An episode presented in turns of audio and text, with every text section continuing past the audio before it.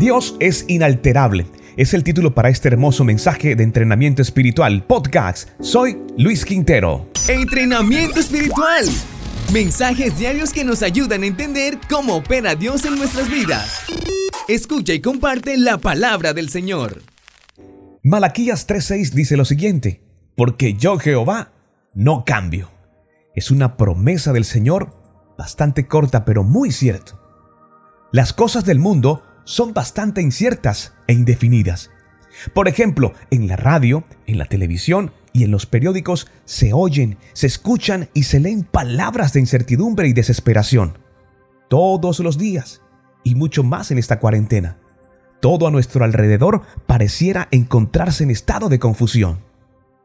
Pero alabado sea el Señor si eres un creyente. Tienes algo en lo que puedes depender. La inmutable palabra de Dios. Hoy quiero decirte, y que te quede claro, que Dios no usa estándares diferentes. Él no dice una cosa hoy o algo diferente mañana. Dios es el mismo ayer, hoy y siempre. Si tú haces de la palabra de Dios la autoridad final en tu vida, esta será para ti como una columna de apoyo cuando todo lo demás empiece a derrumbarse. Si lo que Dios dice es suficiente para que puedas solucionar los asuntos de la vida, podrás estar confiado cuando los demás estén confundidos. Podrás estar tranquilo y lleno de paz cuando los demás estén bajo presión. Sin dudas, serás un vencedor cuando los demás caigan vencidos.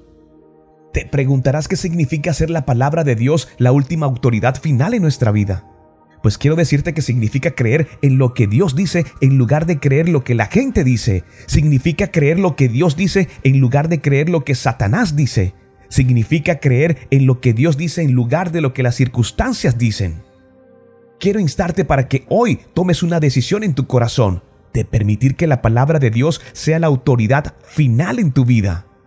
Decídete a vivir por fe y no por vista sin miedo. Sométete a la autoridad de la palabra del Señor y no habrá nada en este mundo viejo e inestable que pueda robarte esa seguridad. Señor, en este tiempo te doy gracias porque a pesar de mis errores y mis defectos, no has cambiado ninguna medida de tu amor, de tu bondad, de tu cuidado inalterable hacia nosotros. Señor, permíteme seguir por las sendas de tu palabra para acercarme a tus planes de bien, sirviéndote siempre con fidelidad y lealtad. Todo esto te lo pedimos en el nombre poderoso de nuestro Señor Jesucristo.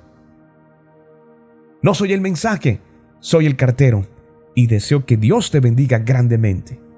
Soy Luis Quintero. Dios no miente. No soy el mensaje, soy el cartero. Luis Quintero, entrenamiento espiritual.